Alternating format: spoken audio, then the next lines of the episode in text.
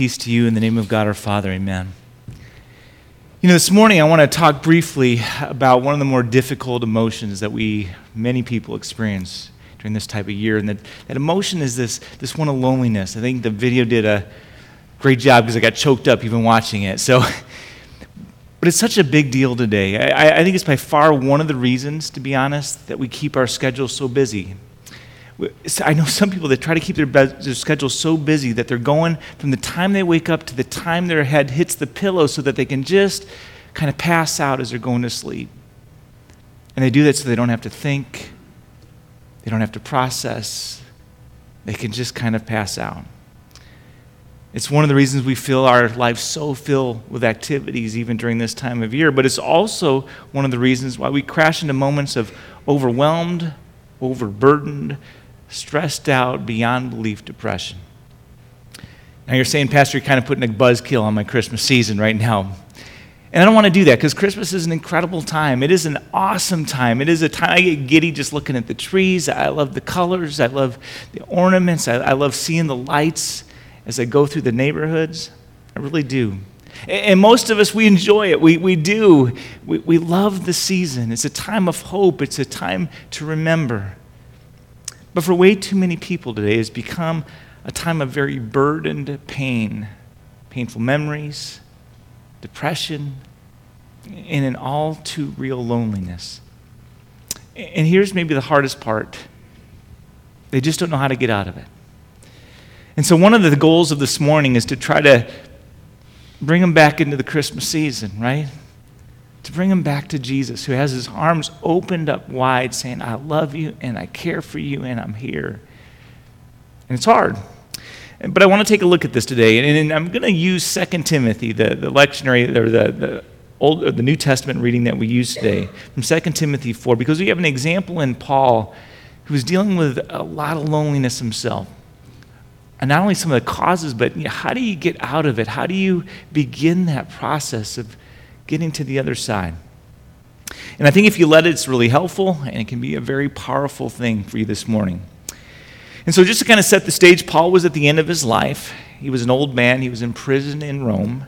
He was waiting to be executed by Nero. It was just a matter of time. All his friends had left him, and that just left Paul in a very lonely, lonely place. And so, in this story, we, we begin by just seeing some of the main or most common causes of loneliness in our life. And I'm just going to highlight three of them before we get into how do you break out of it. One of the first ones that he gives us in this story is this, this thing of transitions in life.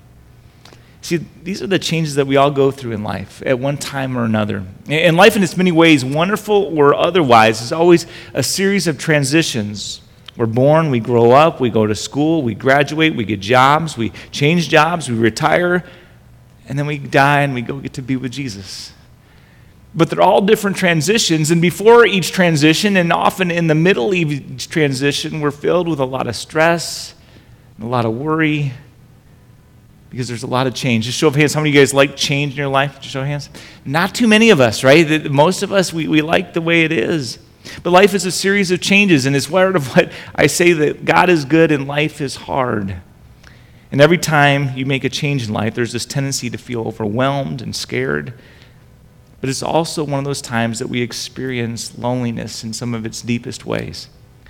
In the text this morning, we see that that's where Paul was. He was an old man, he was about ready to die. In chapter 4, verse 6, it says this For I'm already being poured out like a drink offering. He knew his time was coming. And the time has come for my departure. I fought the good fight, I've finished the race, I've kept the faith. And so he's just saying, I know my time's short. The end is near. I know Nero is going to execute me. God is, has not changed my, my fate in this particular instance. He saved me from the lion's mouth. He saved me from stonings. He saved me all the way through my ministry, but He's not going to save me this time. So I'm going through a bit of a transition, he would say, probably a, a little bit of an understatement. But transitions can cause us to be lonely. When we go through those changes, we so often feel like we're going through them all by our lonesome, all by ourselves. And then there's separation, too, that we see in the midst of this. We see that Paul is isolated from the ones he loves. And so he asked Timothy to come see him. he says, Hey, buddy, do your best to get here, right? In verse 9 and 20, verse 21, he mentions seven of his different friends. They're his closest friends in the world, and he misses them. And, and kudos to Herb for reading that. That was, that was awesome. Um, so, little props for you, Herb. That was great. Um, it says here, Demas has left me, and Crescens has gone to Galatia. Titus has gone to Dalmatia, and only Luke is with me. Erastus has gone to Corinth. Trophimus is sick. And as you read through these scriptures, one of the things that is clear is that Paul was a people person. He didn't go anywhere by himself. And yet, here at the end of his life, he's all by his lonesome. He's in prison in a foreign country. He can't just pick up the phone and reach out and touch somebody, you know? And so he's lonely. And what's interesting, we face the same kind of things today. I, came across a stat that it just uh, it caused me to just take a double take.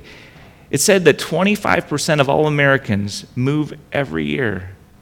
That one quarter of our country picks up and moves someplace else. Now, it could just be across the street or to a different apartment or it could be across country.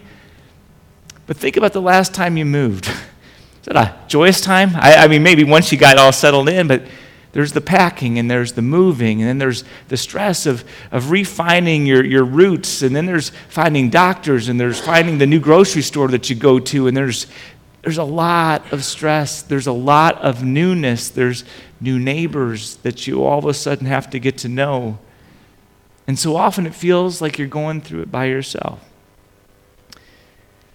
it's a lot of moving, to be honest, in our culture. And as a result, there's a lot of us who have no roots, especially if you move cross country. There's no family, no traditions. Think about the traditions that you grew up with when you're alone and there's nobody else. You have to create your own. And that too can cause loneliness. And there's one more that I, I think there's a lot of people in our culture that face this as well it's rejection. And this is when you felt betrayed forsaken, abandoned. Paul definitely felt deserted by his friends. Why? Because when things got tough, when the going got rough, everybody deserted him. Everybody did. And you know what they had? When he went before the defense, before Nero, in verse 16, it says, At my first defense, no one came to support me. Now, there was reasons for that. Had they gone to support them, they'd be in jail with, with Paul too. Nero was not a Christian fan. He is the one who lit them on fire to light, light some of his garden parties. And so he was not a Christian fan. He hated Christians. Many thought that he was the Antichrist. You know, I mean, they just, he was a vicious, vicious person toward the Christians at that time. But here's one of the greatest Christians in human history, and no one came to support him. Yeah, there were reasons, but when you're Paul and you're all alone at the trial, it says, But everyone deserted me. Paul goes on trial, and no one came to speak up in his defense. Everybody copped out. Everybody else had something to do. Hey, look, they had reasons. But Paul was all alone. And yet, even in the midst of that, Paul doesn't tend toward the pity party. He doesn't say, I've spent 30 years in the ministry, and this is what I get. But he chose to not to focus on the hurt, but instead he, to- he chose to focus towards Jesus. He tried to get the focus off of himself and on somebody who could actually help. See, the Bible teaches that we have a lot of emotional needs. Eh, eh, so if you're emotional this morning, eh, God says that's the way I made you. It's perfect, it's right. It's one of the differences that makes us humans, right? That we experience all this range of emotions, and it's beautiful in its way. And one of the, our greatest emotional needs in life is simply this need to be accepted. We want to have a place where we belong. We want to have a place where we can call home. We want to know that somebody, sometimes anybody, cares. And when that need is not fulfilled, when that need is being violated, when we feel rejected, when we feel that everybody else has gone against us, the Bible calls that sin. And I think that's why divorce is so painful, to be honest. I think that's why God hates adultery. It's a rejection in almost every way. And so loneliness is so painful that people will try to do anything to escape it. They'll try to do drugs, they'll try to drink themselves to pass out, they'll go to computerized porn sites, you name it. I even heard about a guy who went to a psychiatrist and asked if he could have a split personality just so he'd have somebody to live with, you know. But these are big deals. And are, these are real deals. And this is a time of year where all this stuff comes to the forefront, doesn't it? If you lost a loved one, it's hard to decorate the tree because of the memories, because they're not there. If you've been through a divorce, you feel like your soul, your family's been ripped apart, and there you are. Whether you have the kids or you don't have the kids, it's not the same, it's different. You're trying to find a different way forward. And so the question you start asking is how do you deal with this loneliness? And I think that's where Paul gives us some words this morning. And one of the first pieces of advice he gives us in this text is simply this it's the idea of utilizing your time. And I'm not saying go crazy so that you don't have any time to think. That's, to be honest, one of the other mistakes that people make that we started out with, right? But hear me say this you do have to do something. You make the best of a bad situation, but whatever you do, you must resist the temptation to do nothing. Why? Because loneliness has this tendency to paralyze. Paul said this in verse 13. He says, When you come, bring that coat that I left at Carpus, at Troas, and, and, and bring my scrolls, especially the parchments Paul says, if I'm going to be alone, I might as well be comfortable. I bring my coat and books, and also recognize that there weren't heaters and air conditioning in Rome in the wintertime, especially not in the prisons. Actually, hadn't been invented yet, right? But especially not in the prisons. And when it was cold, it was bitterly cold. And so you start asking, why is this all important? Because lonely people have a tendency to not take care of themselves. It's just a truism. They don't eat right, they don't exercise, they, just don't tend to take care of themselves very well. And so Paul says instead, bring my coat and books. At least I'll have no interruptions. It'll be study time. I'll make the best of a bad situation. Now, Paul was a scholar. He was studying to be a Pharisee. He was an incredibly bright man, but even more than being a scholar, he was an activist. He wanted to be around people. He was a people person. He'd much rather be preaching in the Colosseum in Rome. He'd much rather be traveling all over the Mediterranean, starting churches, meeting people, sharing with people about Jesus. But he was stuck in prison, and so he, instead of just being miserable, he tries to make the best of a bad situation. And as a result, we benefit because we got the New Testament. Probably the only way God could get Paul to sit still long enough to write the New Testament was to put him in prison for a while so he'd have time to think, time to put it down. And so, step one is utilize your time and cling to the promise that God works all things for the good of those who love Him. Because you never know in the midst of the sadness, in the midst of that difficulty, what God can do. You know, I was a, a vicar, that's what they call an intern when you're becoming a pastor. And it was my vicarage year, and one of the things I got to do is I got to go visit the people in the hospital. So I'd make my regular rounds, and there was this guy named Gary um, that I visited, and he, he was an incredible man of God. He'd been an elder for, I don't know, 100 years, you know, and um, taught the Bible classes, incredibly well studied, loved the Lord. His family was believers. He, I mean, he prayed all the time. You kind of think Job, I mean, I'm, I'm glamorizing this guy, but he was, he was awesome. But he got cancer right as I was getting there, and, I, and they didn't find it early, and it was in its advanced stages, and he was going to die. Well, during my whole year there, I would visit him at the hospital, and he was in the, well, I, my whole year there, he was in the hospital this last part for three months, and he was just kind of clinging. You know, he could still communicate, but he was miserable. It was kind of hospice back in the mid 90s, right? They would kind of keep you in the hospital.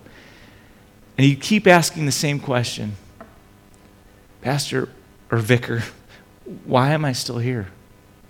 Why is God keeping me here? I've been faithful. I tried. I've, I, I don't know why He won't answer this prayer. Why won't He take me home? And I just say, I don't know. A week before he died, I visited Gary and he was all excited. He said, Pastor, I know why I'm here. I'm like, well, tell me. You know, I don't know either. I've been praying about this. I don't know. You know, I don't understand. And, and he pulled out three letters that he had gotten, one from each of the guys that had spent time in the bed next to him during that time. And each one was addressed to Gary, thanking him for introducing them to Jesus. And each one of these guys had gotten out of the hospital, gone and joined a church, and individually by themselves wrote Gary this letter saying, Thank you so much for saving our lives. He goes, This is why I've been here. Never underestimate what God can do even in the most difficult of times, even in the most lonely of times, remember that God works all things for the good of those who love Him. There's a second thing, too, that Paul did, kind of an, uh, an action step, another action step. And that's that he tried to minimize his hurt. It's easy to maximize your hurt when you're in the midst of the, the difficulty, but he tried to minimize his hurt, and that starts always with forgiveness. And so he tried to play it down. You don't rehearse it, you don't go over it. Why? Because it just makes it bigger and it makes you more resentful and more painful. This is the way unforgiveness works. Somebody does something against you, and now all of a sudden there's this well worn tread in, in your life between you and them. And you can't quite forgive it because it was painful, because it was hurtful. And then they do something else, and what do you do? You put it on top of that one. And then they do something else, and you put it on top of that one, and pretty soon you've got this wall. And at the end, it can be even little insignificant things that aren't really that hurtful to be sure, but you put it on top of this well worn wall now that you've created because you can't forgive the first offense. And it makes you frustrated, and it makes you miserable, and it makes you angry, and it makes you just flat out resentful about what's going on. Paul says you've got to forgive. And it starts by trying to minimize the hurt in your life so you can get to forgiveness. Paul says you need to refuse to become resentful. In verse 16, he says this At my first defense, no one came to my support, but everyone deserted me. Think about Jesus in the garden when they just fled. His response, may it not be held against them. Think of Jesus on the cross. Father, forgive them. They know not what they're doing. So Paul's not going to be bitter.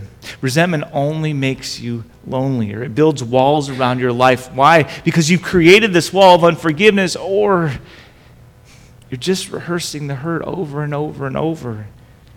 And here's another reality, and we don't like it, but nobody likes being around a cynic or a critic or a resentful person. And so we make ourselves even more lonely because people start avoiding us. And so Paul says, minimize the hurt, forgive maybe even ask yourself this if God can forgive me for some of the boneheaded things that I've done in my life, isn't it about time I start to forgive this other person? Right? If, for those of you that went through that reconciliation series, that's what he talked about, right? He says, God has forgiven us for so much. We tend to minimize what we do and maximize what everybody else does. God says it's time to forgive and you minimize the hurts and you cling to that forgiveness. And then he goes to another one, which is this recognize God's presence. This is so important. When you're lonely, where is God? The answer is He's right there next to you, by your side, clinging to you. There is no place that you are that God is not. God is everywhere. So often we just need to slow down enough to open our eyes to see it. He is there with me. In verse 17, it says, But the Lord stood by my side and gave me strength. Jesus says, I will never leave you, nor will I forsake you. And so, no matter where you go in life, God's presence with, is with you. He just calls us to open our eyes.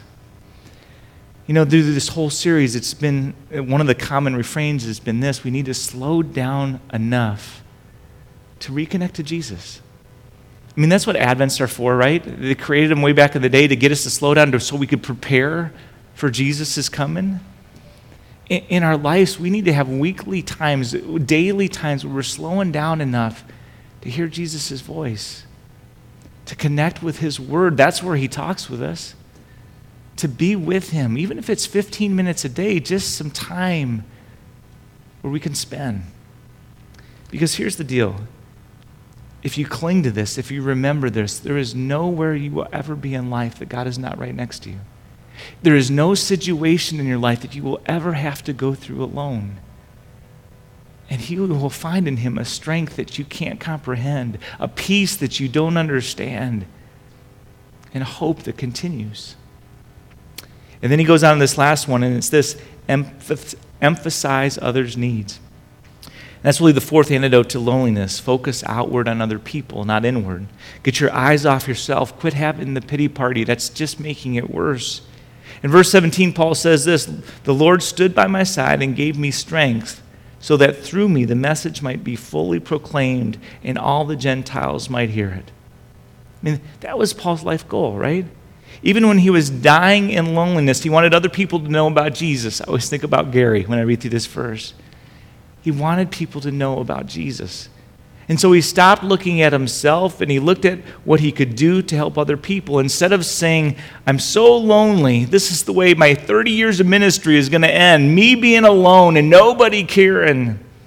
Instead of complaining, instead of dwelling on that, Paul says, Let me help other people. Let me tell them about the love that Jesus has for them. Because now, and why did he do that?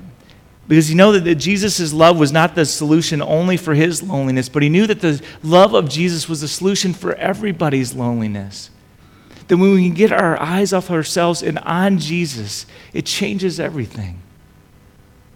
I know uh, if the statistics are right, and I know from just the relationships I have with some of you, and some of you are feeling pretty lonely this morning.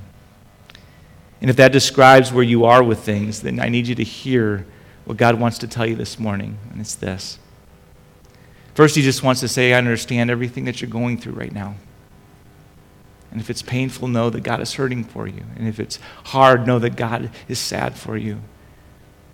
If somebody has sinned against you, know that that was not God's will, and He grieves over the sin that was done to you.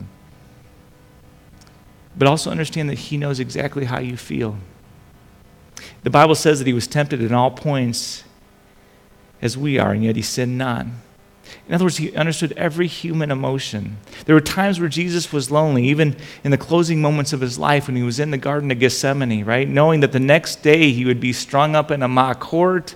The day after that, he'd put, put on a cross. He takes three of his best friends. Even Jesus had a need for human companionship. He takes three of his best friends and he says, Man, this is some major stuff is coming down the way. Would you just pray with me for a little bit?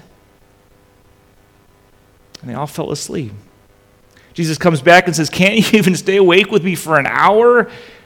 Have you ever been there where you feel like you're the only one going through it? There's people around you, but you're the only one really going through it. He felt alone.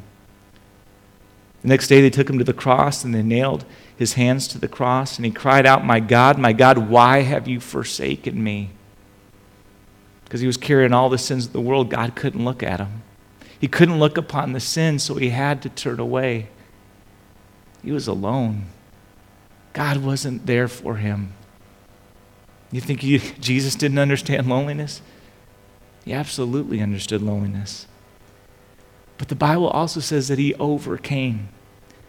Today, he just says to you, I love you and I care for you so much. I hurt when you're hurting. I tear up and I cry when you're struggling. I want to relieve the loneliness in your life. I want to fill that void, that hole in your life with my love and with my forgiveness and with my strength and with my hope and with that peace that surpasses all understanding. So that you would always know that I'm here for you. So that you would never feel lonely again. And to be fair, that is the gift that God gives us with Jesus at Christmas. He sent Jesus in the world so that we would never have to be lonely again. To provide a way for forgiveness, to provide a way for our eternity, so that we could always be with Jesus.